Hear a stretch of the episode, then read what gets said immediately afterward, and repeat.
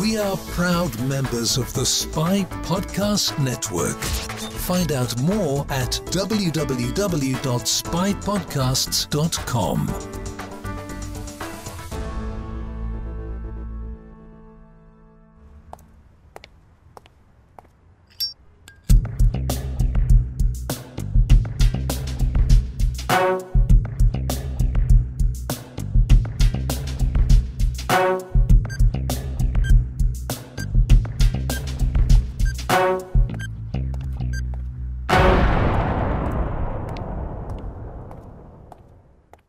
Hello and welcome to Spy Hards Podcast, where your hosts go deep undercover into the world of spy movies to decipher which films make the knock list. But remember, this information is strictly for your ears only. I'm Agent Scott. And I'm Cam the Provocateur, and I should try to get a run-in. That's like my outro line. You've stolen it already. Thanks for that, Cam. You're welcome. You're welcome. Well, joining us uh, in the League of Morons this week, we have a very, very special guest, Mister Matt Glasby. He's a writer for Total Film and the Radio Times and the author of quite a few books, but namely Britpop Cinema, From Train Spotting to This Is England, and the Book of Horror, The Anatomy of Fear in Film. Hello, Matt, and welcome to the show. Hello. Thanks for having me. Quite the intro here, so we, we, we've set the table well. You've got a lot of credentials, so hopefully we live up to this. Well, a very, a very, very special guest. I, yeah, I'm honoured. So. Yeah. Well, it, I suppose before we talk about the film, we need to get to know our guest a little bit. So, you know, you, you've you've written for Total Film, Radio Times. Where did your interest in in films spring from?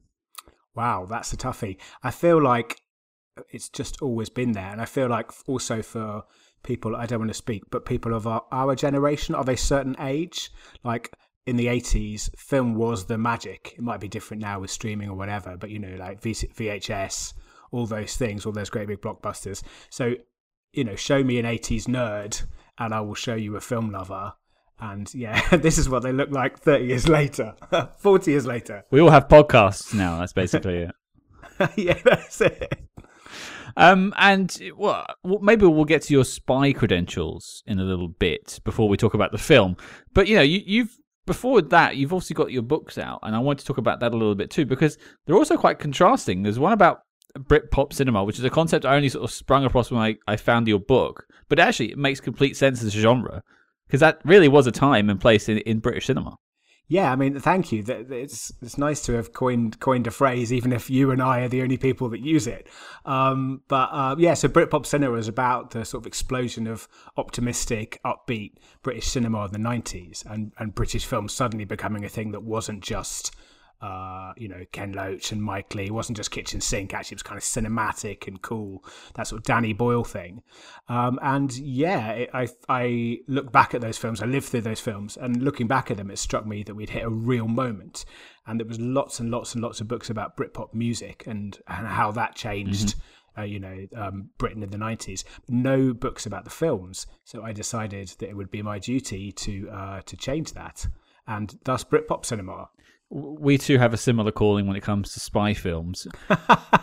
But speaking of, I mean, I, I um, haven't gone through the list of films, but is there a spy film in the, the Britpop genre?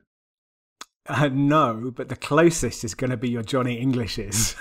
Yes. Those count. Those yeah. totally count yeah. as spy yeah. films, yeah.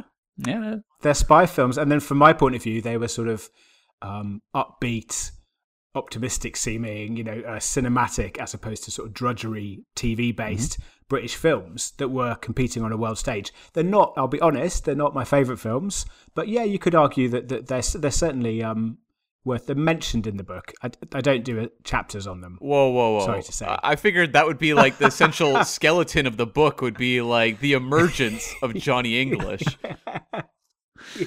That's the, yeah, that's the subtitle is Britpop Cinema, The Emergence of Johnny English. Sequel.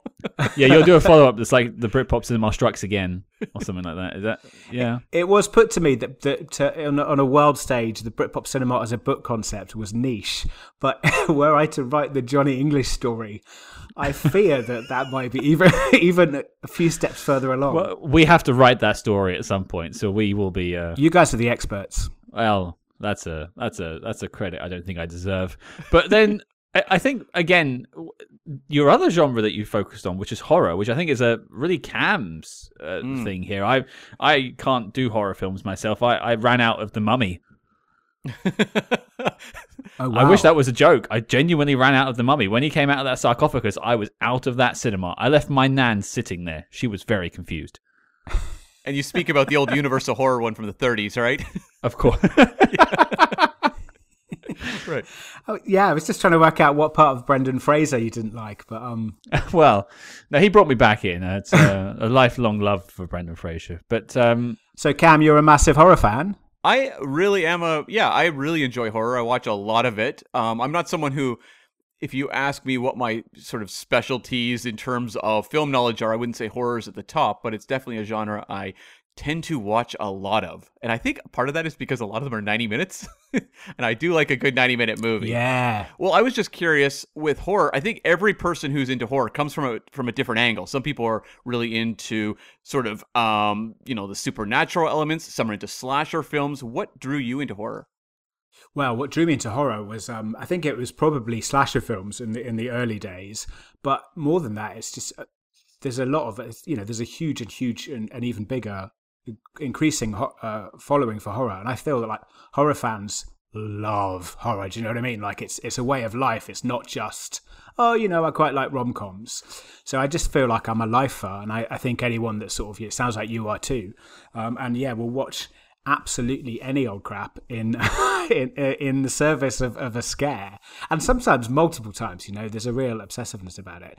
What inspired the book is that I love um I love being scared, and I felt that most horror books, which I absolutely sort of hoover up, concentrate on the importance of the film, or, you know, uh like uh, great sort of uh Uh, landmarks in the genre, whereas actually the thing that I find myself talking about the most is whether something's scary or not.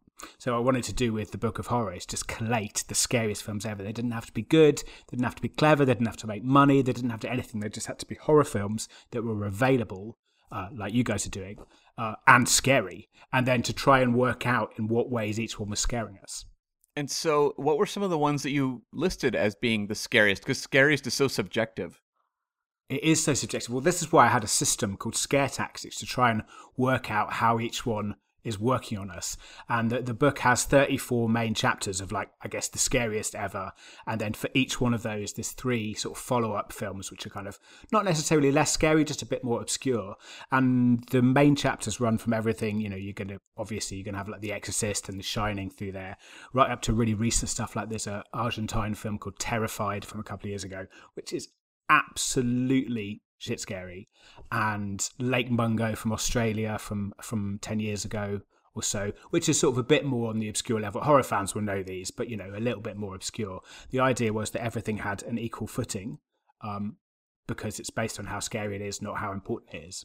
What I always find fascinating about horror is that horror fans will watch, as you said, like just anything, including just like endless bad sequels, anything just to find that pure experience of those terrifying moments. Yeah. So it's such an interesting genre in that the majority of horror is pretty bad, I guess, but it's like those special gems are why people are so compelled to keep digging in, and they do emerge. Definitely. And one of the things that's that's the book tracks is, is it's, and it says it say in the introduction, is that actually only horror and comedy, they're not...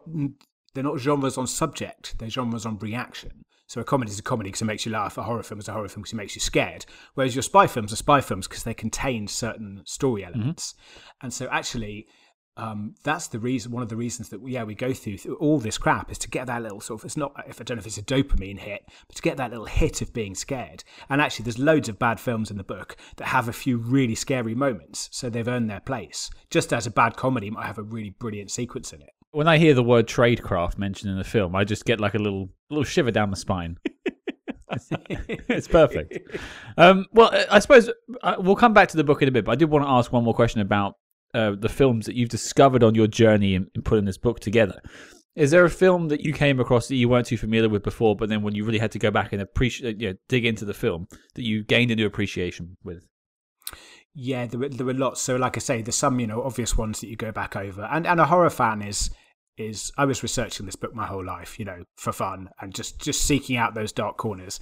But then it got really serious. So I had sort of six, eight months of watching five or six horror movies a day, which, newsflash, is really, really terrible for you. um, and uh, But then, yeah, some of the stuff I found that I found, I found some things I couldn't, uh, that were sort of on YouTube that I couldn't establish if they were films or T V or just someone's, you know, personal rantings. I found like Icelandic films and uh, Venezuelan films that, you know, clearly haven't got that good a, a release anywhere. And yeah, those things, you know, it was a real uh, turning up turning up gems, because you're, you're wading through this stuff. As we say, some of it's bad, and then you hit upon something amazing like, I've never heard of this before. And not just I've never heard of this while researching, I've never heard of this in the forty years beforehand when I just wanted to watch these films. So yeah, hopefully there's some really, really deep dive stuff on there. Um, loads of horror fans will be like, scene, scene, scene, scene, scene. But, you know, what are you going to do? Hey, there's always surprises out there. We found some crackers in our searches, and we, we, we're not even in the first one hundred yet. So, uh, yeah, count me a Condor Man fan. Condor Man. And also, like, I just think of with horror, even something that could be mainstream released, like, will be ignored, and you go like, hey, there's a sequence in this that's unbelievable. I always think of um, The Strangers, Pray at Night, a movie I saw in theaters. That sequence in the pool is just unbelievable filmmaking. And, you know, I think it got a sea of one and two star reviews and was just kind of, you know, disappeared from theaters. But moments like that are why the genre can be so exciting. Definitely. That film's good. The guy that made it, British director, his British films are really good as well. He's really talented. Um, Johannes Roberts. And he made a film called F about uh, hoodies attacking a school. It was just a brilliant British slasher, of which there were very, very few. Um, so yeah, yeah, there's loads, there's loads out that I keep looking, and I keep on coming across things that I think, oh, I didn't even hear of this while I was researching. Oh my God, you know, if there's a sequel, that's going in. Well, I think we need to check your spy credentials before we get to the film in question. Um, we've discussed Britpop, we've discussed horror, but spy films. What are you into? What am I into? I was thinking about this earlier because I knew you were going to ask, and I worry that I am a poor candidate for uh, for this podcast. Um, I grew up, I don't know what age you guys are, but I grew up on on uh, bad Roger Moore Bond films, uh, you know, in the eighties. Mm-hmm. Uh, so that was that was my introduction to all this stuff, and then I worked at a men's magazine for many years where every single issue, it felt like there was how to be like Bond. So I kind of got a bit sick of that.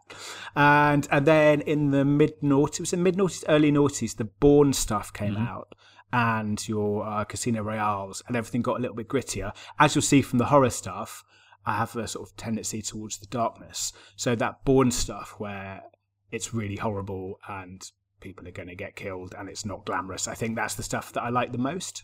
So what you're saying is you're not a fan of Condor Man. You know, I haven't. I remember. I remember the name from being a kid, yeah. But I haven't seen that. I don't think it's it's it's one of the craziest Disney films you'll come across in the eighties, and they did some crazy stuff in the eighties. But um, no, I, I, we've had. Is it Some Mothers Do Have Him? Is it that guy from Some Mothers Do Have Him? It's it's the chap. Oh yes, yes, that's him. That's him. Um, Phantom of the Opera guy. I can't remember Michael his name Crawford. Off the top of my yeah. Michael Crawford. Thank you. Yes, that's him. Yeah, he plays a spy who also can fly. It's a great little rhyme. He's okay, he's well, the Condor Man. It's on the there list. There you go. But um, okay, so you were into more of the the gritty, the the Bournes of the world, mm. and I mean that genre has definitely evolved from that point. Uh, I think the Bourne Identity was kind of the watershed moment for that. But yeah, you've gone on to do all kinds of different things. Like the Taken films have span off in their own way of doing that sort of stuff, um, all kinds of things. But it's, I think Casino Royale was probably the benchmark for that. Yeah, mm. yeah, yeah. That's a masterpiece. I love that film. And if you were to, I mean, you said you grew up on the Roger Moores of it all. Would is there one you could point to as your favourite?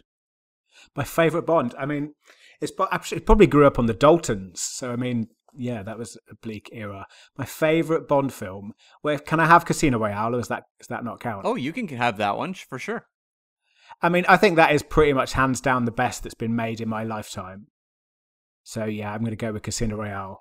It tends to get mentioned as as many people's number one, so that that doesn't surprise me in the slightest. Um, well, I think the next question is to you, Cam. What on earth are we talking about this week? We are tackling the two thousand eight Coen Brothers film, Burn After Reading. Now, I know you aren't a big fan of comedies because you have no sense of humor. That's right. Very serious. So, um, yeah, very serious, man. So I'm very interested to know a bit about this film. Now, for me, firstly, I actually did watch this film in the past. Uh, usually, I have never seen the film. Almost every week, I have never seen it. So it was actually nice to have seen it and enjoyed it at one point in time. But uh, to you, Matt, do you remember catching this in the theaters when it came out? You know, there's, there was a gap in my Coen Brothers uh, watch uh, watch list about when they got wacky till about when they started w- winning Oscars. And I realised this is just after No Country for Old Men, but I, in my head, this was in their wacky period. And so I hadn't seen it. So I was really happy. I watched it with my wife for this podcast. Mm-hmm. And yeah, really happy to fill in that gap because obviously they're, you know, they're huge uh, filmmakers. And even when they're not firing on all cylinders, it's still really worth a watch. See, I, I was, I, I'm not a guy who's seen many films and many directors or anything like that. So I know the, who the Coen brothers are. I, I've seen a few of their films, but I was never able to chart it that way. So it'd be interesting to talk about that in a little bit, about that sort of divergence. Then they go in the sort of comedy route, and we'll get to that. But Cam, what about you? You seem like the sort of guy that might have seen it. Yeah, I saw it in theaters. And I just want to note, you referred to me as a serious man. Was that a Coen brothers joke? Because if it was, home run, Scott. I mean... Is it better if I say I have no idea what you're talking about? That's even better. Okay, moving on. Um, so for me, I remember the period after Fargo where that movie was massively acclaimed, you know, several Oscar nominations, Best Actress win. And then they followed up with Big Lebowski. And it was met with a lot of lukewarm reviews and people kind of being like, well, it's okay. And I remember seeing it on home video and really, really loving it and kind of being shocked that it didn't get more of a, you know, worthy reception when it came out. And obviously that's the one that went on to have a huge cult following and is now regarded as one of their best. And I had that reaction that criti- many critics had to Big Lebowski to Burn After Reading, where I had absolutely loved No Country for Old Men.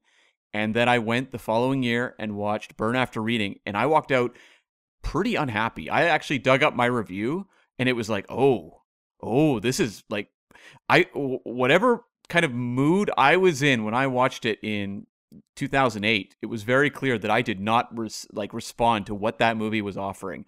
And I think I have a bit of a caveat, which is that, you know, I'm a big fan of, you know, Roger Ebert's criticism. And he was big enough to later in life be like, hey, I had it wrong with The Godfather Part Two. I had it wrong with The Shining. And I clearly, I think, had it wrong with Burn After Reading. A lot of what I was angry about that first time are things the movie's very intentionally trying to do.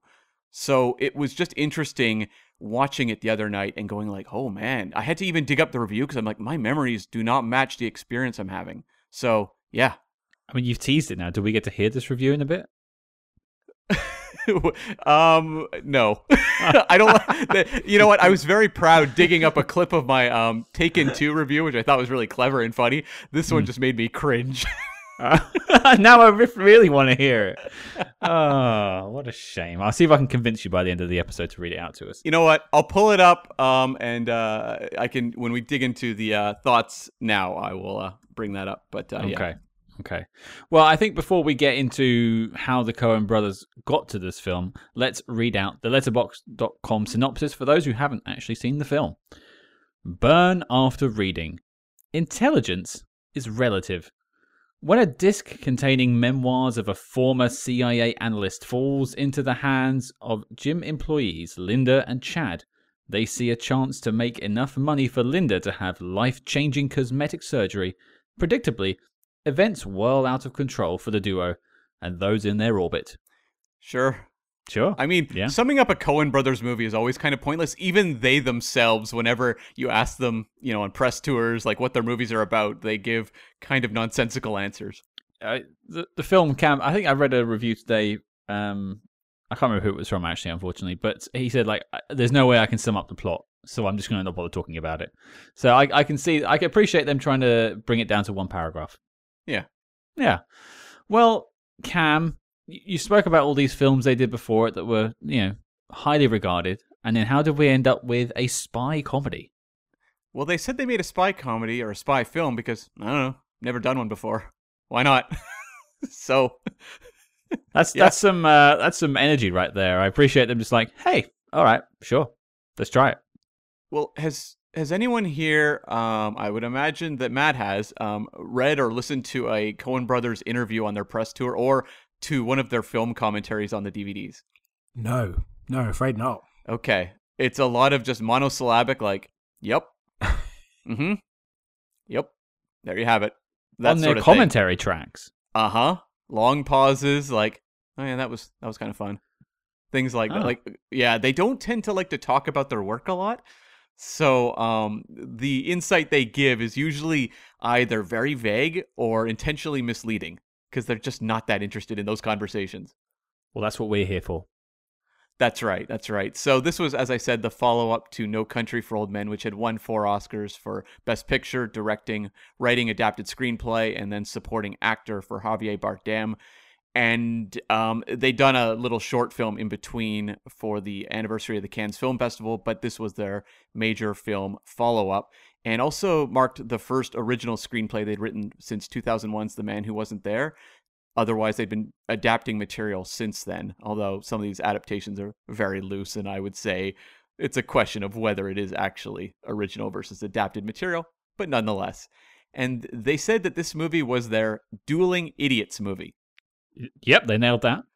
Yeah, they said their main goal was to just throw a bunch of really fun characters together and just watch them kind of bounce off one another. And they wrote all of the characters with actors in mind, minus it seems like Tilda Swinton. That one I guess they weren't sure about, but everyone else, it was like Brad Pitt, George Clooney, Frances McDormand. They knew exactly who they wanted for all these roles.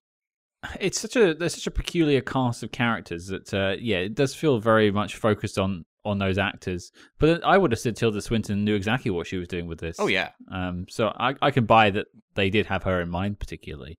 Um, I'm curious though, Matt, when you obviously we'll get to your thoughts on the film. You've just sort of experienced it for the show, but you know what were you, what was your opinion on sort of the Coen Brothers? What do you what do you think of their work? Wow, uh, that's a biggie. um, I guess. Yeah, I guess, like I say, it, well, it, it feel. I mean, it doesn't really work this way, but you try and put the people into into boxes, and they've had such an amazing career. It feels like they've moved through phases. So, like I say, it felt like they had their wacky phase, which wasn't really me. The early, early phase with Blood Simple and all that stuff was pretty amazing and got them really noticed. And then there was like the big, felt like the big Oscar phase with No Country for Old Men. And yeah, did I? I just watched. Um, is it Joel or Ethan's Macbeth for the award season? So I mean, you know, th- th- this is like an extraordinary breadth of of material, and so what do I think of them? I guess depends on which five year period like we're going to pick. Um, I was expecting, because this had Clooney in it, because I felt like it was a follow on from Oh, Brother, Where Art Thou? And Intolerable Cruelty. I was expecting it to be really sort of heightened and wacky and a bit annoying, but actually that isn't what happened. Yeah, that's interesting. I tend to find myself more drawn to their darker material. So things like Blood Simple, yeah. No Country. Big Lebowski yeah. was always sort of the outlier in that I really loved that one. But something like Raising Arizona didn't grab me as much because when they would go really wacky, I would kind of pull back a little bit. So I think that was, especially back when I was seeing this movie the first time, that was my issue. Was like, this just wasn't the type of movie from them that I easily connected to. But um couple other notes I'll make just on the development. Um, this was the first film not to have cinematographer Roger Deakins work with them since nineteen ninety's Miller's Crossing. He's one of their key collaborators. Since then, they've worked with him every time since. But for this film, um, they brought in Emmanuel Lubezki, who was very acclaimed. He had worked on Children of Men, and he'd done like Terrence Malick's The New World. He'd also done Tim Burton's Sleepy Hollow, and he would go on to be a three-time Oscar winner, three in a row. He won for Gravity, Birdman, and Revenant between two thousand fourteen to sixteen, and uh, just worked with them the one time here, and then they were back to Deakins, but Deakins at the time was busy doing Revolutionary Road for Sam Mendes. I, I, I mean, I'm not really well up on their sort of other films, so I couldn't really compare and contrast. But would it? Could any? Could either of you tell? Um, the cinematography. Yeah, yeah. It's, it, it, it's sometimes it's it's quite jarring. It can be. I, I don't think I could really see the difference personally. I think if maybe I did a side by side, yes. But I think like the it's so much I find with cinematographers depends on how strong the visual sense of the director is. And mm. the Coen brothers seem very particular. So I, I don't know that it jumped out hugely to me. Okay. Okay. Also, this is a film without a, without a super strong visual style. You know, it's there, it's in the performances, it's, you know, set in the real world, ostensibly. So certainly, uh, with no disrespect to Mister Lubezki, the cinematography wasn't the thing that stood out on a first watch. It felt like a, function, a functional aspect. Um, it was it was John Malkovich working out, wasn't it? That was what stood out. Obviously. And um, Carter Burwell, who did the score for this film and most of their other movies, um, he based the score for this movie on Jerry Goldsmith's score for the nineteen sixty-four film Seven Days in May, which starred Burt Lancaster. And it was intentionally percussive, and the idea was, according to his the info he received from the Coens, they, they wanted a very percussive score that means absolutely nothing.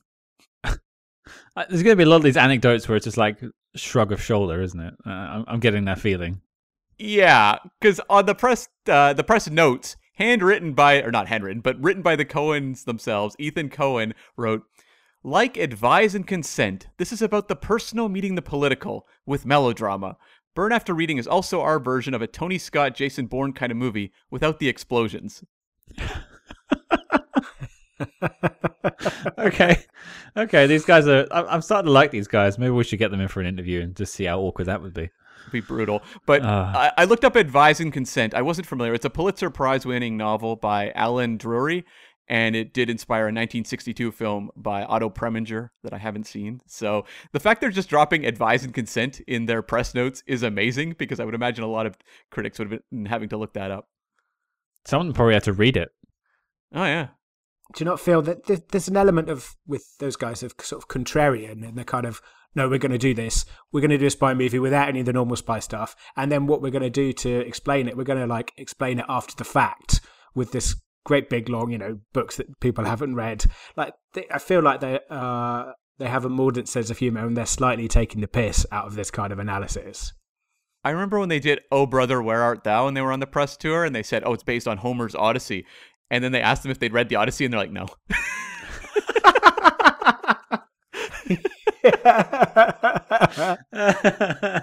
The problem is those things become fact. You mm. know, these things become canonical facts without any investigation, because I guess there's no explanations coming from them, that people start to um, take this as, as read, you know.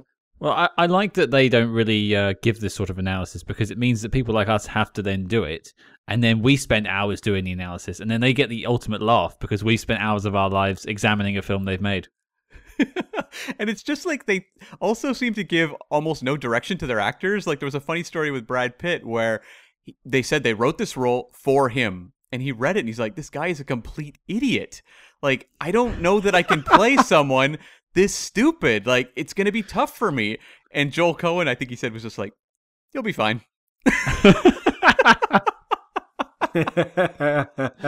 Okay, I'm liking these guys. Keep going. Yeah, and so there's little clips in this movie of a movie called Coming Up Daisy, a rom-com, is clearly them kind of spoofing rom-com conventions. Those sequences were directed by their friend Sam Raimi. So I thought that was very fun. And they used to live with Sam Raimi back in the day. They also um, wrote Sam Raimi's second film, Crime Wave. So the connections between those guys are very close. And it's fun to see them crediting Sam Raimi on the, I believe the poster for Coming Up Daisy has his name. I'm just trying to think of, uh, oh yeah, I did see them recently in, a, I watched Dark Man for the first time. And they were, they're, they're in a car. Yeah, that's right. Randomly. Yeah. And a little Sam Raimi connection there. Yep. So the budget for this one was thirty-seven million dollars. Domestically, it did sixty point three, international one hundred three point four, for a worldwide total of one hundred sixty-three point seven, which is kind of insane given the movie we're about to talk about.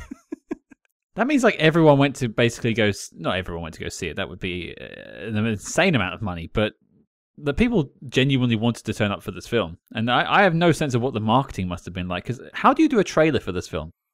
I think what they did was they marketed the stars, and that probably got people to show up. Mm.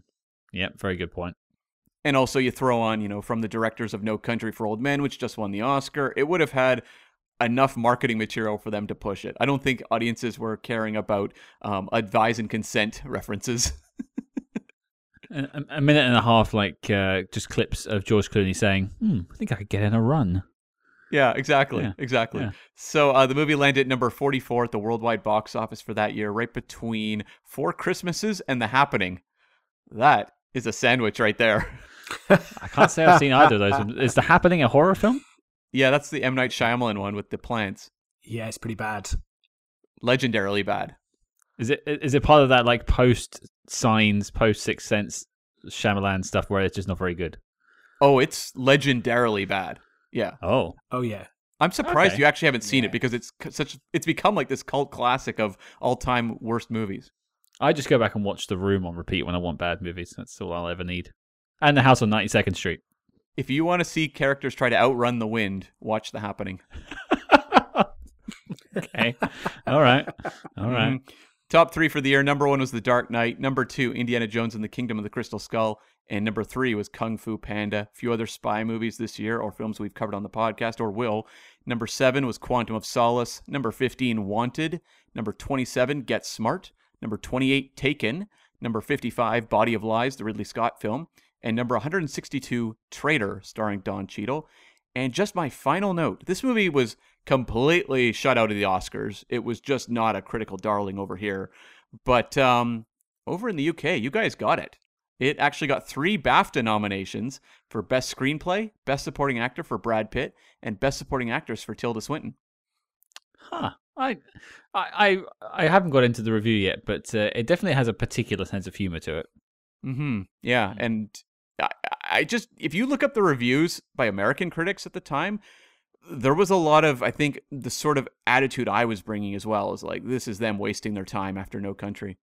Okay. Well, I, I'm fascinated now. I, I, I want to start with Matt. We're talking about it. This is Matt's first time watching it, so what do you think of this film, sir? I um it's difficult, so like with uh like ordinary punter hat on or critic hat on, uh I was so I enjoyed it.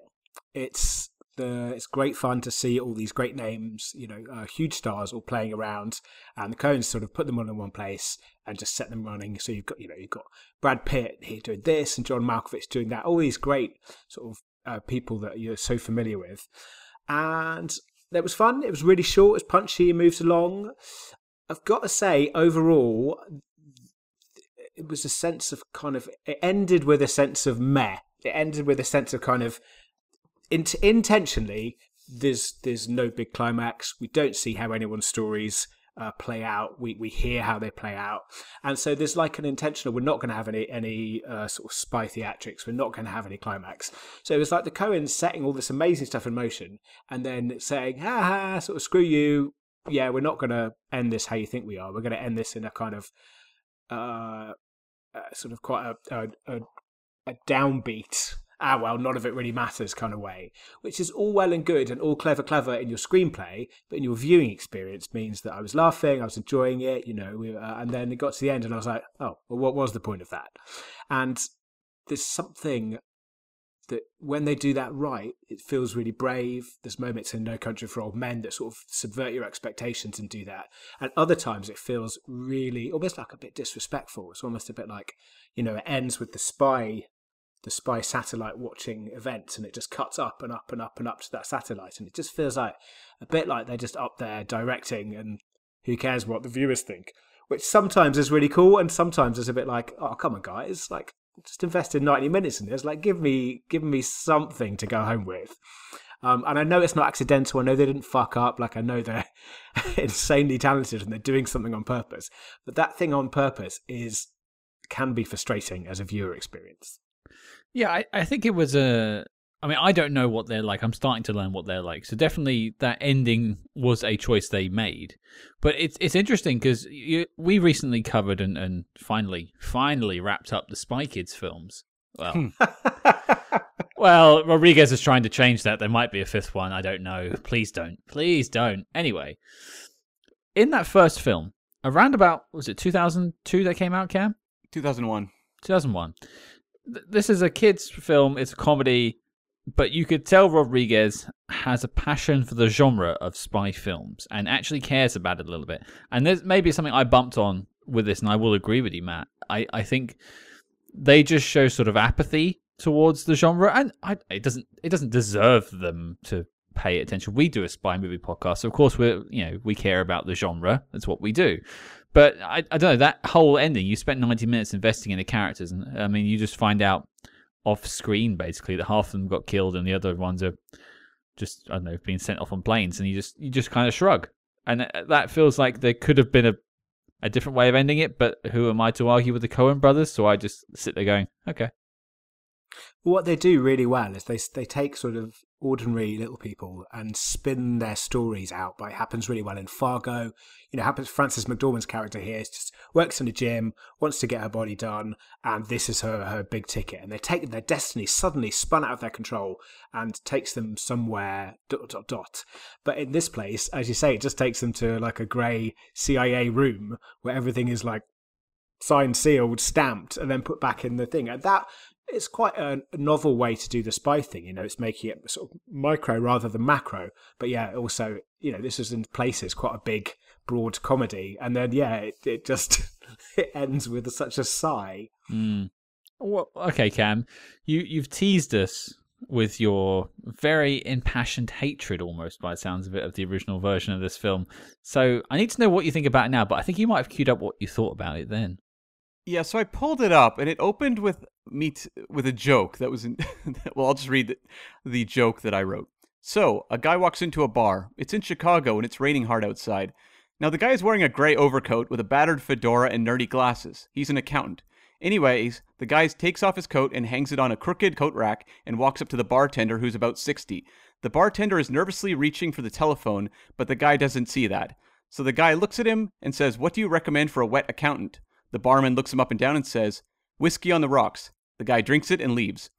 The above anecdote best explains how I felt walking out of Burn After Reading, an anarchic ensemble comedy that jerks and shoves the audience through a litany of plot twists and, t- and turns, only to deposit them, breathless and impatient, back into their seats, pat them on the head, and, and inform them that the punchline is that there isn't one. Thanks for coming, folks. Don't forget your jackets on the way out. I was annoyed. Wow. Boom. I mean, two thousand eight Cam was, was going for the like the neck on that one. That's a that's a fierce rebuttal of the film. I, and it's funny because like I think on one hand I was bang on. Like that is kind of what the movie's doing. But at the same time watching it the other night, it felt much more as in yes, like that is specifically what the punchline is, and I think I really responded to it a lot more this time. Just I knew what the ending was bringing. I knew that essentially I was going to have those C I A guys just kind of writing everything off, zoom out, credits. And so I found myself much more drawn into the idea of A, an espionage film in which there's no real espionage whatsoever. It's people just basically running around in circles, letting kind of their personal lives spiral out of control.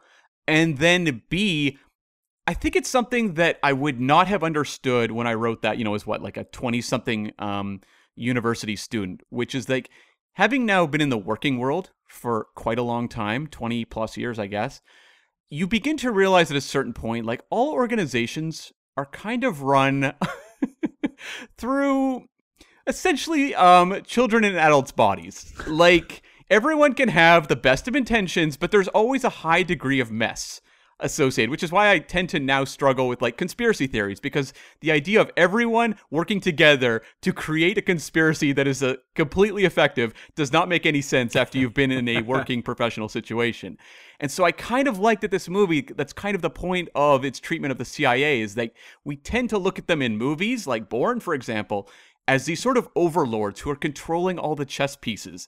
And the movie is ultimately underscoring that, no, they're the same as these nincompoops running around with this disc of financial information just causing chaos. So you've you've almost one eightied on it then, I'd say. I I guess I've what I've done is one eightied on my um how I responded to what they're doing. I think the first time it actually really frustrated me because I remember also being put off by how mean-spirited it was towards like the two nicest characters in the movie. And this time I responded more to it as just very, very funny, very dark comedy. So maybe it's just the years. Yeah, you, you're just more with and, and full of hate now. I have nothing left, Scott. Nothing. That's what two years of spy movies will do to you, I think. It's the Spy Kids uh, series, Scott. Thanks. Okay. Well, we seem to have a contrasting of opinions here between the two of you, which is nice. I, I like that. It, it breeds conversation. I, I think I unfortunately sit somewhere in the middle between the two of you. I, I I enjoyed it the first time I watched it, but I maybe I didn't think too deeply about it, and, and that's why I probably enjoyed it, because it's just kind of a quirky comedy and poking fun at the stereotypes, the sort of like the things that spy movies do. And and now looking back on it, the first time, because I always watch the films twice, the first time I rewatched it, I definitely got a bit more of Cam's original thoughts. And my notes say the same thing, where like, hey, it's just poking fun, but like it's mean-spirited. And then my second rewatch, I just sort of realized this is just, this is just a big shrug and poking fun at the whole idea of having a trope. And this whole idea of like, that Jason Bourne is this amazing spy out there, whereas really is just a bunch of idiots running around in tuxedos. And I, I, I think that's ultimately a very funny idea, that, that really that what we're being shown in these films is nowhere near the truth. And really it's just people just about getting by and going home at the end of the day. Right. Um, and that, and I think so overall, I think it's, it's, it's a refreshingly quirky and interesting take on a spy film. And I think we've had so many different types of spy films on the show so far. It's fun to have something that's outside of the box. And it's something, when we started the podcast, I was genuinely concerned that, sure, weeks, you know, one through twelve are fun, but by the time we start getting into a year in, are we just watching essentially the same movie every week? And that has not been the case, because they kind of bounce all over the place, and there's nothing quite like this one. No, and I, and I think that might be something we circle back to later. Um, but yeah, I it's interesting that it takes these two to come at it from this angle, and yet we've been having spy films since, I don't know, the nineteen twenties. It's probably our earliest mm-hmm. one on the list.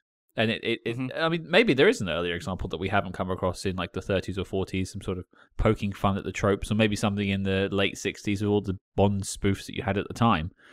But this just feels so unique that I can't help but smile when I watch it. Yeah. Let's let's talk about things that we did like before we sort of focus on some other things. But I, I, I'll, I'll throw to you, Matt, a particular thing about your film you enjoyed. I, well, look, so these are pretty much some of the best actors in the business. So just watching them do their stuff is so, you know, so much fun. Like you say, why did audience go to see that? They went because who doesn't want to go and spend time with Clooney and Pitt and McDormand? And so some of their like little moments I loved. Like I love George Clooney is a sort of, he's subverting his George. He's a womanizer, mm-hmm. but he's otherwise subverting his George Clooney image because he's an idiot, and he's making his wife a very, very special present all the way through the movie. And then when you realise what the present is, you realise, spoilers, it's a sort of swing chair with with a, a cheap-looking dildo that just uh, arches up at what might be a sort of opportune uh, rhythm. And he's, what's so funny is he's so amazingly proud of this. And he, he shows it to Tilda Swinton, and he's sort of proud, proud, proud.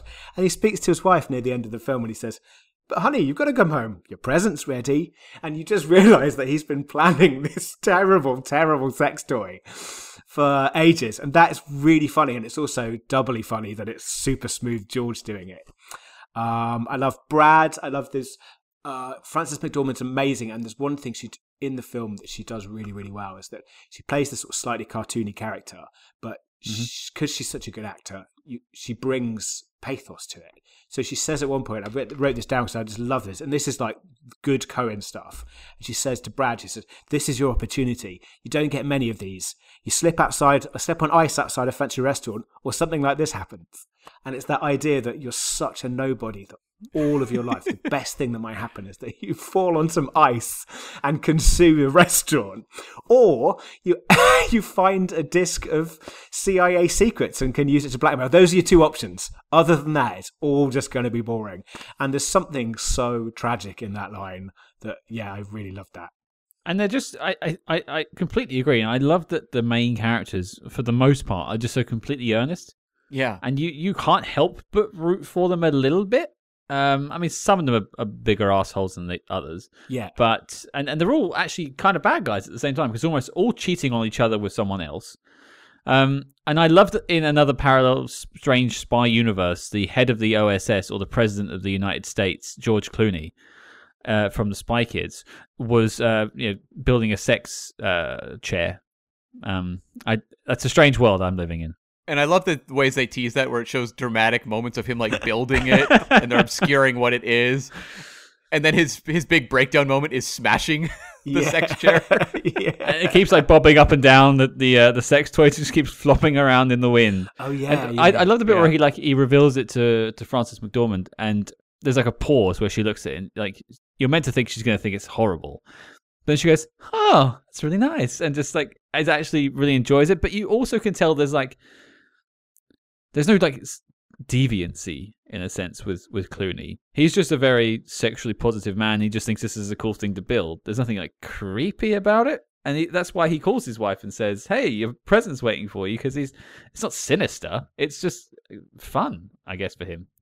But it's also like a group of characters who are um feeling unfulfilled and seeking happiness in ways that is ultimately their undoing. You know, like Frances McDormand just wants to get plastic surgery to feel better about herself. Don't we all? And it's this pursuit, well, it's this pursuit of the money that ultimately leads to a lot of the dire things. You know, her teaming up with Pitt to sell this disc is ultimately what brings about his death. And it seems that's the case for so many of the characters. Richard Jenkins just wants to win the approval of Frances McDormand, so he goes to the house and gets himself, you know, killed with an axe. It's just this endless string of the kind of lonely, unfulfilled people, like just reaching out for happiness and having it just bite their hands. Um, yeah, I, I just, I, I do love just that that sense of humanity in the film, because we've all had moments, maybe not where we go out and build a sex chair, but moments of desperation in our lives, and I, I think we can sympathize with that. Yeah. Um, what about you, Cam? Something you liked? Uh, I want to just say Brad Pitt is absolutely incredible in this movie. Like, you don't see him do enough of these big comic performances, but he is so fantastic. Mm. I think my favorite scene, maybe in the whole movie, is him in the car talking to John Malkovich and doing the squint at him, like trying to look like this imposing like spy figure. It's essentially an idiot putting on a performance throughout this movie, and and I'm not referring to Brad Pitt as an idiot so much as the character of Chad is an idiot putting on this act of how a spy might work. And like scenes where he's on the phone talking to Malkovich in the middle of the night are just, I was really laughing out loud at moments like that. And honestly, I don't know if I was when I saw it in theaters. And also, like, something else that made me genuinely really laugh this time that I think, as I kind of indicated in my initial review, annoyed the hell out of me the first time, was the J K Simmons at the end. All of his delivery of this just like, well, okay, I guess we learned something. I don't don't know what we learned, but I guess we learned something, so we won't do that again, whatever that was. Bits like that, I think, are just so incredibly well delivered. It's one of those benefits you get when you cast just bona fide movie stars in these types of parts. Yeah, we we've seen so many films now with like men in rooms talking about what's happening in the film, trying to give you exposition, trying to like lead you in the film. But like this is the anti version of that. This is the complete opposite, where they're just shrugging because they can't make sense of the plot, nor can you particularly. So you just have fun with it, and I I like that sort of taking the legs out of the genre. There's not many. Because you look at like the sixties spy spoofs, and, and then like the return they had with the, the Johnny Englishes, like we mentioned, and the Austin Powers, but they never really deal with the underlying problems that spy films sometimes have. They just more deal with the funny bits, and I like that this film actually goes, no, th- this is completely ludicrous that this sort of stuff happens, and uh, I, I appreciate that. Hmm. Yeah, like there's a sense of the absurd in this movie, and that's something that's common throughout the Coen brothers' work. But here it feels like they double down, and it's one of those things that they do every now and again where they really double down on the absurd, and they're often criticized for running their characters through the gamut and not being particularly kind to them. And I think that was also something that people who didn't respond to this movie could very much point to and be correct in criticizing this movie for. Yeah, I agree. And I, I think if I'm going to bring up, I had a couple of likes, but the first one that, that springs up in sort of my list in front of me is... This is definitely well written in the sense of there's setup and payoff throughout the film. You've got um, everything from the, the sex chair, like we mentioned, um, the, the private detective that follows George Clooney around the film. You think it's a spook that's chasing him, but really it's actually his wife trying to divorce him whilst he spent the entire film breaking up relationships himself. So that comes to back to bite him in the arse. And also like the cosmetic surgery of it all that actually like really sets this film in motion is Frances McDormand trying to get cosmetic surgery to be her better self according to whatever she's got in her psyche. And by the end they just kind of write it off and just sort of say, yeah, give her the money. And I, I like that it has set up and payoff throughout. The other thing I've um, just wanted to say is I felt really bad for Richard Jenkins. Oh, I mean, they want you to. Mm, poor guy. Yeah. Um, and I would just also, in terms of, this is more of a personal one, I spent many years working in gyms, and it was the weirdest thing to see Frances McDormand selling gym memberships. And I've done that tour around that gym, and I've said, oh, yeah, this is the quiet time. And it was just so weird seeing someone be me in a film. Um, I, I then immediately went to try and get cosmetic surgery as well. Did you feel seen? I did I did feel seen, yes. Mm.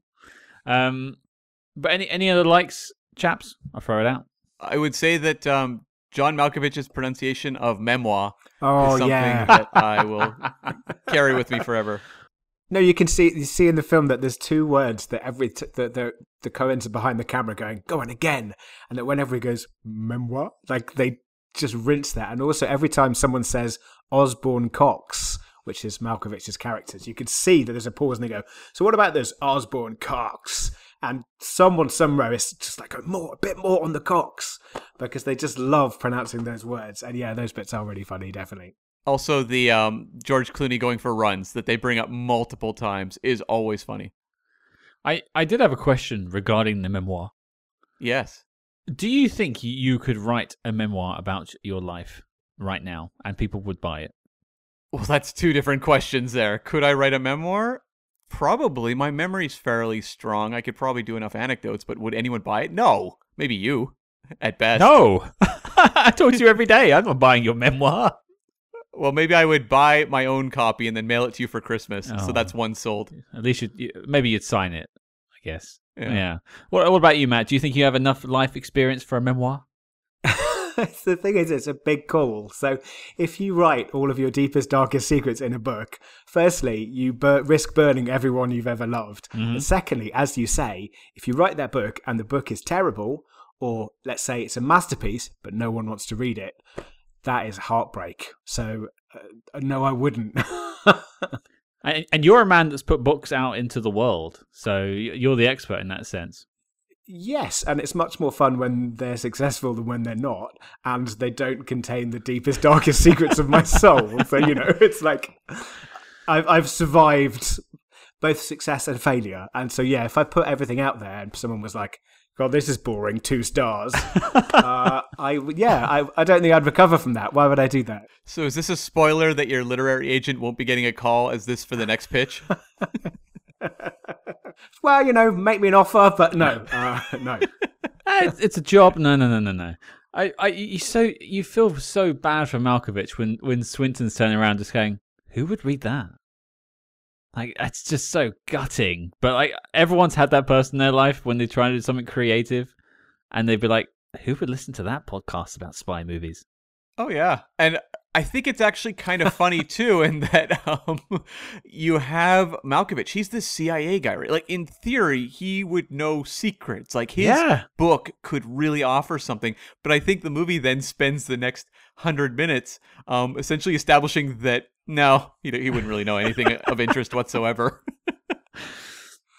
And also, when you say that when it's John Malkovich cast in this role as a C I A agent, you're like, right, this guy's going to be the shit. He's going to know everything. He's going to know where the bodies are buried. He's going to be the J K Simmons character. And then the reality is he's an, he's an idiot like everyone else, which is really unusual seeing Malkovich. Like, he's so commanding.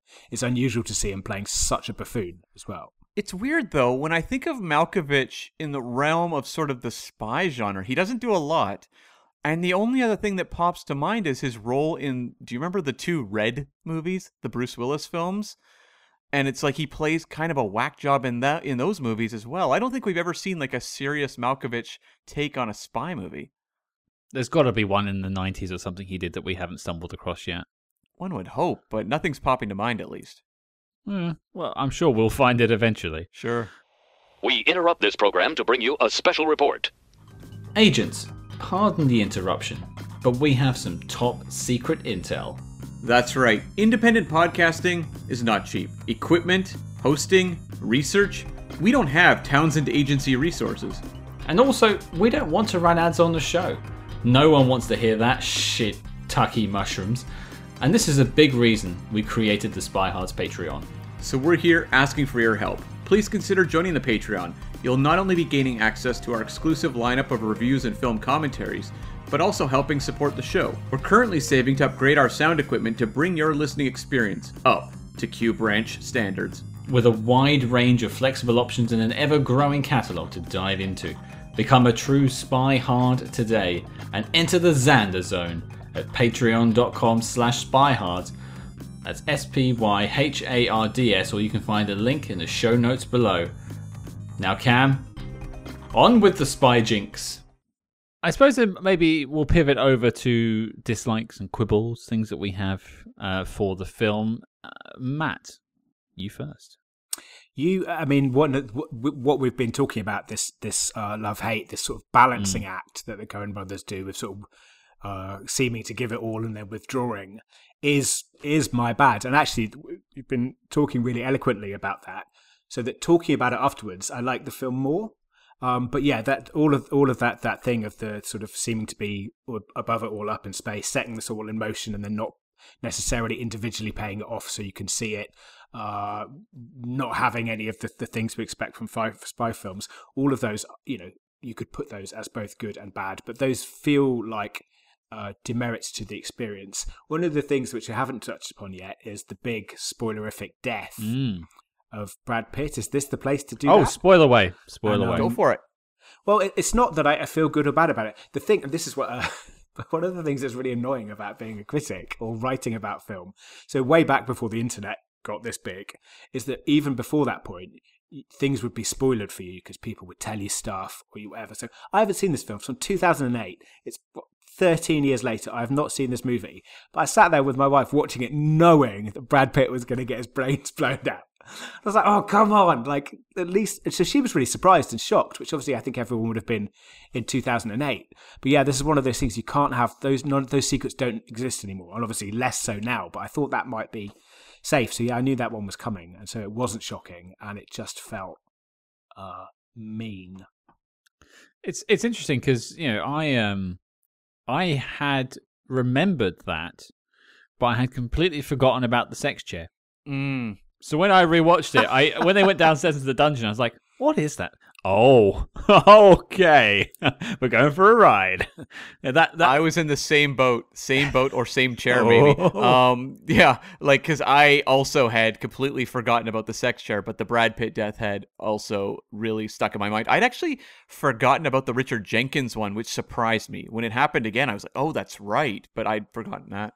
I never noticed the brutal bit because when he's attacking him with the axe, like you see one go into yeah, his head. Cuts, like there's like yeah, oh, do you? There's like a blood spurt comes out of his head and everything. It's quite gory actually. It's, it's like a split second, but it's there. This is the power of memory because I watched it last week and in my head it cut, all cut away before it got brutal. There you go. You don't really see the axe going in, but like you see an axe land on his head and then blood like crack down his skull and shoot out. It's it's quite grim actually. Um, but it cuts immediately to the the office. When Jenkins got that script, he must have thought, "There's no way I'm going to live through this film." Pitt, Clooney, Malkovich, hang on, McDormand, Swinton, me. Oh, I'm definitely dead. And I mean. That's something they so often write about Coen Brothers is that their movies take place in this sort of pitiless universe where there is no happy endings for people based on morality. Like things can just happen at any time. And that's very clearly at in action here with Brad Pitt. You can say, well, he's been up to some maybe kind of shady things, although it's not coming from a place of blackmail, but he does want a reward. Um, but uh, the Richard Jenkins character, that's the one that I remember, you know, looking back, having more of a visceral reaction in theaters of just like, I don't know that I was prepared to meet the movie at that point on its terms of like accepting that sort of level of mean-spiritedness. I was like, well, this is a bunch of, you know, actors having fun on screen. This should be kind of a lighthearted affair. and hitting me with a scene like that feels insincere. And I don't think I felt that way watching it the other night. Well, let's take it back a little bit and just sort of look at, because Cam and I have been doing spy films for two years. I, I'm not going to say we're experts, but we, we've watched a lot of spy films. Matt, you critique films for a living. You write books about films. I think between us, we probably can form an opinion about films. But films aren't just made for us, the people who analyze them. They're made for general audiences that go to the theaters. And apparently a lot of people turned up to see this film. So if we're looking at that that death of Brad Pitt and the death of Richard Jenkins, I, I think the Brad Pitt one is very abrupt. I'm not sure. I, I think it surprises you, which spy films do try to do. But I, I think it's a loss to the film that you lose Brad Pitt like two-thirds in. Yeah, I mean, viewers must have been gutted, right? Imagine the number of people going to see a uh, comedy from the people that won that Oscar starring Brad Pitt, and then he's in it a tiny bit, and then he takes an early bath in the most brutal way possible. And also, at that point, the film reveals how little it cares about, how, on one hand, how little it cares about these characters, I say. So in that point, not only is Brad gone, but you also realise you're in a pitiless universe, which is quite the come down if you're just going for like a Friday night good time. I think the difference between the two big deaths is like the Brad Pitt one does feel a little bit like a punchline. Like it's a very dark punchline, and it's it's yeah, appropriate yeah, yeah. These guys are friends with Sam Raimi, because Sam Raimi movies, while more, I think, upbeat and loving of their characters, are filled with that sort of kind of poking humor with the audience. And the Brad Pitt one, it does like pay off with like a lot of very, very funny George Clooney stuff. Where I would say I would say like the Jenkins one, it's not really a punchline. And it's really just a resolution to the Malkovich character. And so it doesn't give you that sort of the relief of the laughter. It's more like a shock moment. Yeah, I wonder how audiences sort of felt coming out of the theaters. Because if people were turning up because of the previous work of the Coen brothers, you know, Big Lebowski, No Country for Old, that sort of stuff, No Country, um, then I could see why there was like, why people would go. But were they thrilled with it? Critics obviously didn't like it, but I wonder what general audiences thought when they were coming out of the theaters. Well, have either of you ever been in busy screenings of Coen Brothers movies? No. No, I've the ones I've seen at the cinema have been stuff like uh, The Man Who Wasn't There, which there was nobody in the cinema because it's quite a niche proposition. Um, yeah, that's a good call there. Uh, so a- aptly named. No, I loved it, but yeah, it was there wasn't there wasn't a busy wasn't a busy screening. Turns out. No. So I saw Burn After Reading at a matinee, as I recall. So like it wasn't particularly busy. Like it would have been a weekday. But I did see No Country and A Serious Man opening weekend in relatively full theaters. And there was like visceral anger from the audience when the movie ended, where you could genuinely hear people like just basically gasp in annoyance when the movie ends kind of abruptly. Like both of them have very abrupt endings, and there was just that the deflated like ugh, kind of response, and then people complaining about the movie when it was over. That seems to be kind of a common thing I've experienced with Coen Brothers movies, where they pull in a crowd because they got movie stars, they can really put together good trailers, and I genuinely think the average person doesn't really know who the Coen brothers are. So they're just showing up for the movie stars and kind of the, yeah, there you go. Like, Scott, you're, I guess, a more casual. You've seen a few, but you wouldn't necessarily call yourself a lifelong, you know, worshiper of their work. And that's that's the common thing. People show up because they see Brad Pitt, George Clooney, Frances McDormand, mm-hmm. stars like that. And they get an experience that is not like a mainstream comedy and is actively ridiculing mainstream comedies in the Dermot Mulroney f- uh, film here. And I think they're often left deflated, but they keep showing up because of the star power in these movies. Well, I, I'm sure we could spend hours dissecting people, what people think about the Coen Brothers films. I, I think it's an interesting experiment to put it in front of general audiences, because I think if you're a spy movie fan, there's probably some interesting things to take from this film, but we, we try and cater for both here. But Cam, I'm interested, what's something you have as a dislike? I don't know that there's anything I can really point to as a major issue for me. I think what there is, though, is just sort of the nagging sense in the back of my brain that when measured against the rest of the Coen brothers filmography, this is more of a minor film than a major. And when I'm talking to majors, you know, it's stuff like Blood Simple, No Country, Fargo, um, A Serious Man. I really, really love, and I actually, I'm actually a really big fan of The Ballad of Buster Scruggs from a couple years ago. Whereas, like this one, I kind of put on a similar plateau as something like, um, you know, Oh, Brother, Where Art Thou? Or um, Hail Caesar from a couple years ago. Um, so I guess just in that regard, I don't think it's quite inspired enough to belong in the conversation for their best work, but I think it's a really good example of their comedy, which often falls kind of flat with me with some of their really wacky films. Well, it's interesting because we haven't tackled many comedies on the show, straight comedies. We've had like spoof films, we've had Liquidator, stuff like that. But, you know, I remember we had Central Intelligence last year.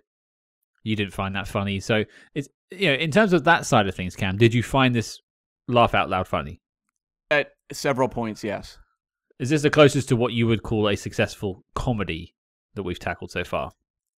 I don't regard it as like a mainstream comedy, though. So, for a very specific brand of comedy, yes, but it's not the sort of thing that I would say all movies need to be like this in a theater to make everyone laugh. Like, I look at something like forty-year-old Virgin and I go, that's a pretty perfect audience experience. This one is very specific. It's more of a cult audience type of vibe.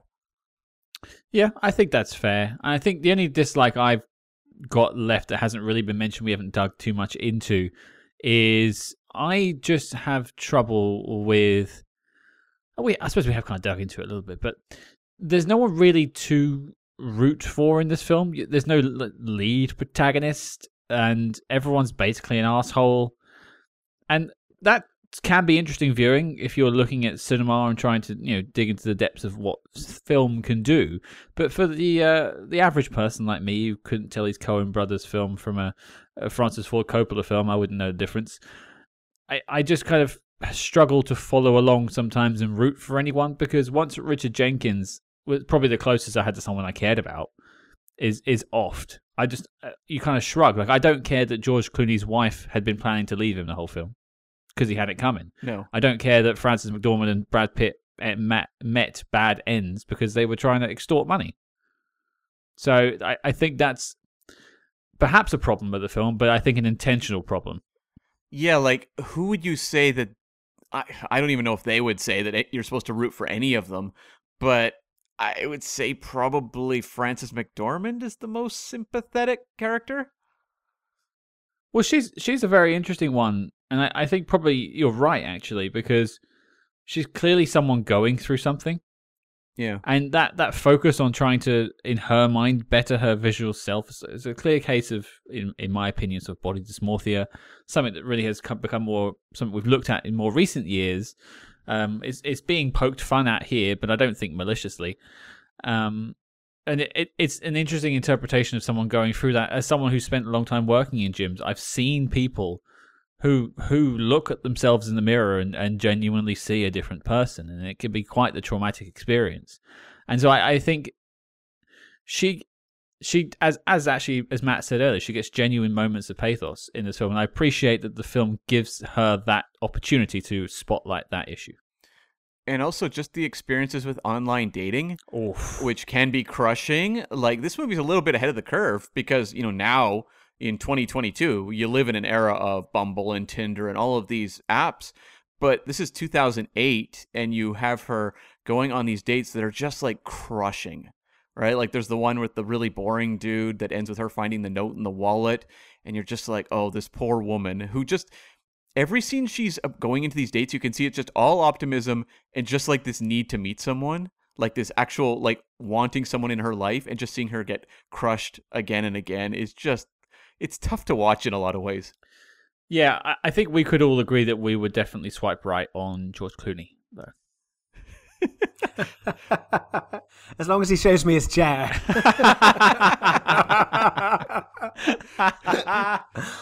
Yes. In in Washington D C, do does like everyone on a dating app meet at those benches, those famous benches?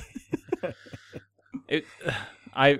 I've had some strange stories in my time of online dating, but uh, never never been taken back to someone's house and introduced to their sex chair. On a second date, at least, anyway. So uh, it's definitely more of a fifth date kind of thing with me. Mm. Right, uh, right. Yeah. But um, yeah, I, I, a very grim reality, especially a bit like right at the end of the film where she sees the past date who I guess was cheating on his wife as well. Yeah. Uh, sitting, waiting for his next date slash victim. Um, yeah, quite quite a sad look at what dating has become. But uh, it, boy, does it make me glad I'm in a long-term relationship. There you go. Does this movie have anything to say about like disinformation? Because it's something that I think in two thousand eight, I would not have walked out of this movie with any real sense of like, oh yeah, this is really touching on the here and now in a way that I find it particularly impactful. But watching it now in twenty twenty-two, I'm like, huh, we've lived through some very strange times in the last like five, six, seven years. And suddenly I find the messages of this movie of kind of this information all being interpreted in different ways by different people to be both very funny and also, you know, just kind of sad.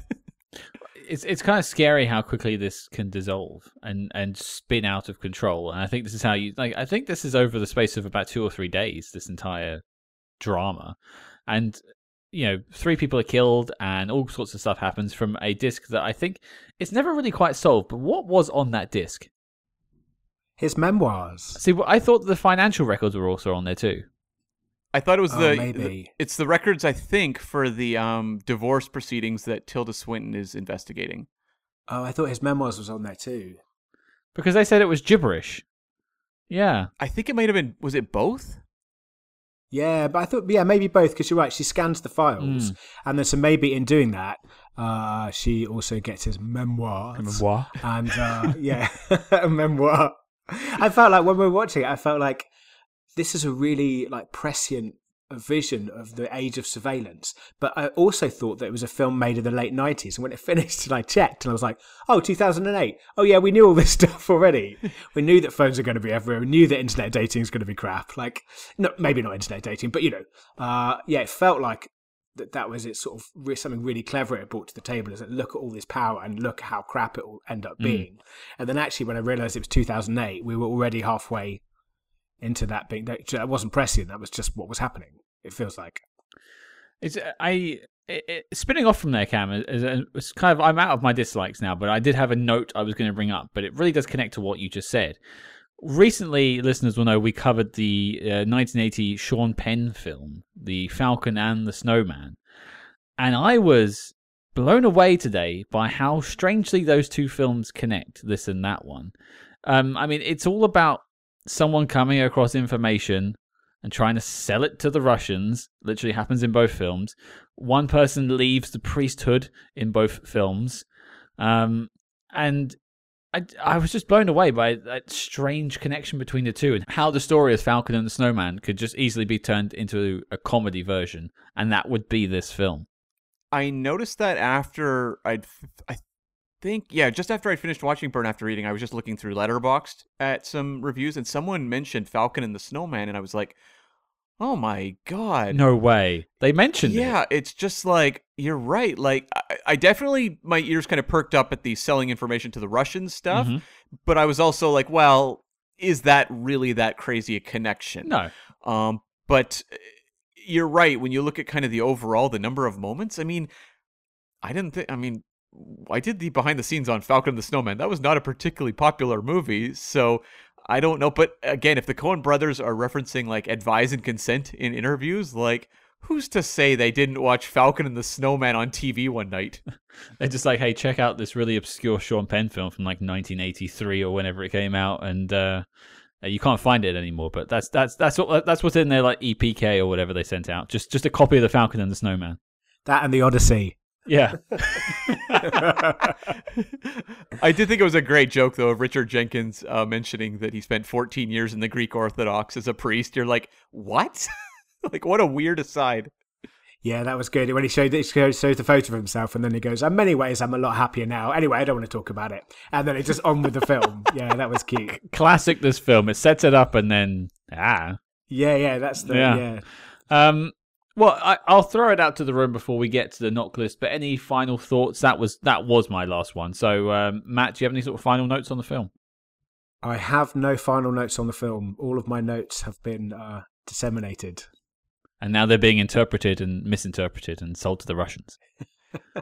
It's it's an interesting film because I think when you talk about uh, you know, other films we've done on this podcast, there's a lot of kind of morsels to dig into, whereas a movie like this, you find yourself more, because it has pretty it's pretty singular in what it's trying to do, that you just find yourself kind of reciting funny lines or moments of performances. Like, I don't know that it has sort of the depth that if we were doing, say, a you know a podcast on No Country for Old Men, I think it offers a lot more conversation points. I think I, I have seen that film, although I can I don't think I can remember it. But if say if I span that into The Big Lebowski, for instance, I think there's a lot more I could pick apart in that. I think that's a lot more. There's a, a, many more visuals in that film that I could talk about than this. I don't think I could really pick out a scene, particularly apart from maybe Brad Pitt's demise in the in the closet. Uh, that's probably uh, and and the chair. Right. That, that's probably the only two scenes that will stay with me. I, in fact, I'm going to go build that chair after this recording. Although you're like really inept a handyman, so it's going to look like a nightmare. If anyone's ever seen uh, It's Always Sunny in Philadelphia and is familiar with the Ars Blaster five thousand, I believe it's called, which is exactly the same premise but in a bike. Oh my. Yeah. Uh, that's, and, and, and a bigger implement, may I add to. Um, so I've got a couple little notes I'll just mention. At one point, Clooney says, "We have all the time in the world," where I was like, intentional? Oh. I don't know. I mean, again, who knows with the Coen brothers? Oh, yeah. I could actually, for them, I could genuinely see them just sort of coming up with that line and being like, I've never seen a James Bond film. Yeah, exactly. What? Who's Ian Fleming? Random anecdote. I remember when Transformers three Dark of the Moon opened and Frances McDormand is in that movie, and myself and so many others wondered what it was like for Joel Coen, her husband, to attend the premiere of Transformers three. What is going through his mind watching that Michael Bay film? I, I don't think I can remember Transformers three, nor am I sure I've ever seen it, but what the hell was Frances McDormand doing in it? She was like the leader of the secret agency that had the Transformers. Don't tell me the secret agents in Transformers films. Moving on. We're not covering those films, I'm sorry. I can't go back. No, no, no, no, no. No. And my other just note was the actor David Rash, who is the other C I A agent we have in the conversation scenes with J K Simmons. David Rash is just one of those character actors I've seen pop up in so many things over the years. People really don't know who he is, but I think he's genuinely funny here and has a really good back and forth with J K Simmons. And he was in Men in Black three. Really? Yeah. He played Agent X. I have no memory of him in that, so, well, he's more memorable here. Yeah. Um, well, I think that's all of our notes on Burn After Reading. So I think before we finally burn this film, we need to ask that question. Is it making the knock list? Now, Matt, you're our guest. Uh, you get the first vote, but because you're our guest, I think Cam just quickly runs through what we're doing here with the knock list. Yes, the knock list is our tortured acronym for Need to See Official Classics for the Spy Hards podcast, where every week after we've talked about a movie, we determine if it belongs on this list we're creating of kind of the all-time great spy films. So movies that have made it onto the list: North by Northwest, GoldenEye, Goldfinger, um, Three Days of the Condor. Scott, are there any comedies on there? Spy Kids actually made it on. Spy Kids one's on there. As yeah. Kind of like a, yeah, no, I think... We, we've only had, like, Central Intelligence, which wasn't that funny. Um, oh, um, Our Man Flint made it on. Oh, yeah, Our Man Flint. Yep, that's a, I suppose, it's more of a spy spoof, I would say, than a straight comedy. But go on. Yeah, so in certain cases, it's not necessarily like they have to be the five-star carved-in-stone classics, but it's like they're important representation for an aspect of the genre, which is how, for example, Spy Kids gets on, of what it's doing with the genre at that particular time. So, yeah, that sort of sums up what the list is. So I'll put the question to you, sir. Burn After Reading, is it making the knock list? What I want to say is I want to give the most Coen's answer ever and say maybe, but I'm not going to do that. uh, for like just frustrate you with the answer. Do we just give it three maybes? Yeah, we all just shrug. Yeah. I- I'm going to say, talking about the film has made me... In, I, I enjoyed it. Talking about the film has made me appreciate it more than after just having watched it. Mm-hmm. But I'm going to say it is not going from it's I'm voting no for the knock list. Okay, that's one no. It's all still to play for. Cam, where do you stand? I am so like struggling with myself on this one because it's a maybe. I feel like the Coens almost demand that everyone just give maybes, and like that's how they're satisfied. They walk away going, perfect, we did what we set out to do. People are conflicted about this movie and still, you know, chewing it over. I, I love the idea of having a Coen Brothers movie on the knock list because this would be the only one. They haven't done any other spy movies. Um, and I think it's doing like interesting things with spy tropes that I've never seen done anywhere else. Like a lot of the spy movies we do that are comedies tend to come at it from a pretty head-on way, you know, like they're just kind of spoofing the conventions everyone knows. And I think this movie is trying to do some interesting things and commenting on the C I A in a way that I haven't really seen done before, especially in this way.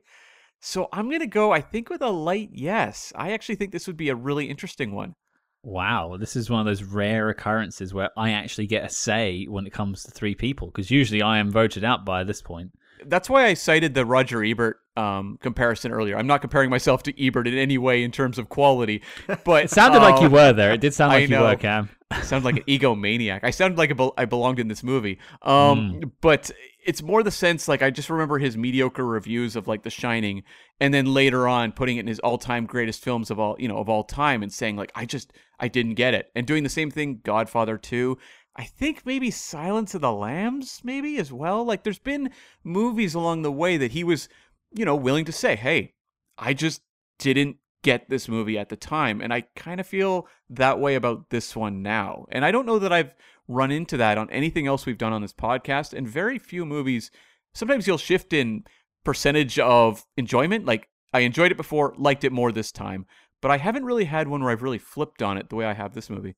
No, and it's been interesting to watch your um, sort of a appreciation growing of the film, and, and, and Matt's too, actually, to be fair. Um, I think, I mean, just to set it out, there's a yes and a no now, so I do get the, the vote, which is nice. The power is in my hands. I think this film challenges the viewer, and I think if we go back to the core mission statement of the show, which is to find the best spy films ever made, I have to ask myself that question. Is this one of the best spy films ever made? Probably not. Yeah. In that sense. Yeah. And that's the and that's the problem I'm facing. But then I also look at and and Cam, I think you mentioned these films on purpose, which is In Like Flint and Spy Kids, because we kind of put them on the sh- on the list as like outliers that inform your viewing. And I I wonder to myself, does Burn After Reading go in that kind of that wing almost? Like, does it take up that mantle? There is the argument, though. You can look at both Spy Kids and Our Man Flint as somewhat trendsetters, whereas you could very much ask the question, did Burn After Reading have any real influence? The tension's killing me here. My God. Yeah, Scott stares into space. I, I'm sure this will all be cut down in the edit, and I'm just, I, I am just sitting here pondering what I do with this film, because I, you know, personally, I think I got a lot from it. I laugh. I laugh when I watch this film, and I've watched this film three times now, and I have laughed at the same jokes every time. It that proves to me that it's a successful film. Is it a successful spy film? And that's where I'm crippled with anxiety, much like George Clooney is in this film. Um, no, no, no. I. I, I can't justify it as making the list of the best spy films ever made. If this was going to be a list of... Like, if we ever expanded it and had a second level, like a second tier, uh, maybe. Like, something that... But I think Cam probably sealed this film's death certificate when he said a moment ago, has this left an indelible mark on spy cinema? No. It just poked fun at it really well. And I don't think that means it is must-see. Right. So, there you go. Two no's, one yes. Burn After Reading is not making the knock list. The trials and tribulations this film went through just there, just to see if it could get there, but it could not. Uh, well, thank you for listening, folks. Matt, thank you for joining us. Thanks so much for having me, guys. It's been it's been it's been loads of fun. Um, now, before you go, obviously we spoke about the, the books you've got out at the moment at the beginning of the show, but um, where can people find more of your work? Is there a website we can point people to? Well, you could go to matt glasby dot com, or you could see me at Matt Glasby on Twitter, or at the Book of Horror if that particularly uh, floats your boat. But yeah, if you just look up my name, you'll find me, because there's not too many of those kicking around. Absolutely. And we'll uh, put links in the show notes below to all the books. People can just click below if they want to read more about that. And we'll be tagging you on social media as well, so they can find you that way. So again, Matt, thank you so much for joining us. Thanks very much. Well, Cam, it looks like we have burned after reading. But uh, what are we talking about next week? We are tackling our first ever anime film. We, from Burn After Reading and the Coen Brothers to an anime film, and one that has a lot of name value, I think, out there. It's going to be nineteen ninety-five's Ghost in the Shell. Yeah, this is a quite a special film to me. This was a, a, at my request. Uh, it has got a spy element to it, so I that's why I've included it. Uh, I was a big fan of this one um, when I was young. I'll save the story for next week. But yeah, I'm very excited to go back and revisit with you. And we've got a, an expert on the genre coming in to help contextualize it. So it should be a very uh, interesting episode. I'm looking forward to this one. It's definitely outside of sort of my comfort zone. Um, I've seen some anime films, not a ton though, by any stretch. So I'm looking forward to digging into something I'm not particularly familiar with. Yeah, it'll be the first time that uh, you're an idiot like me. That's right. That's right. Well, there you go, folks. Your mission, should you choose to accept it, is to check out Ghost in the Shell from nineteen ninety-five and join us next week. We have recently started up the Spy Podcast Network, and you can find out more about that at spy podcasts dot com. Check out a whole range of really cool spy podcasts. And don't forget to follow us discreetly on social media at Spy Hards. That's S P Y H A R D S on Facebook, Twitter, and Instagram. But until next week, listeners, remember, forewarned is forearmed.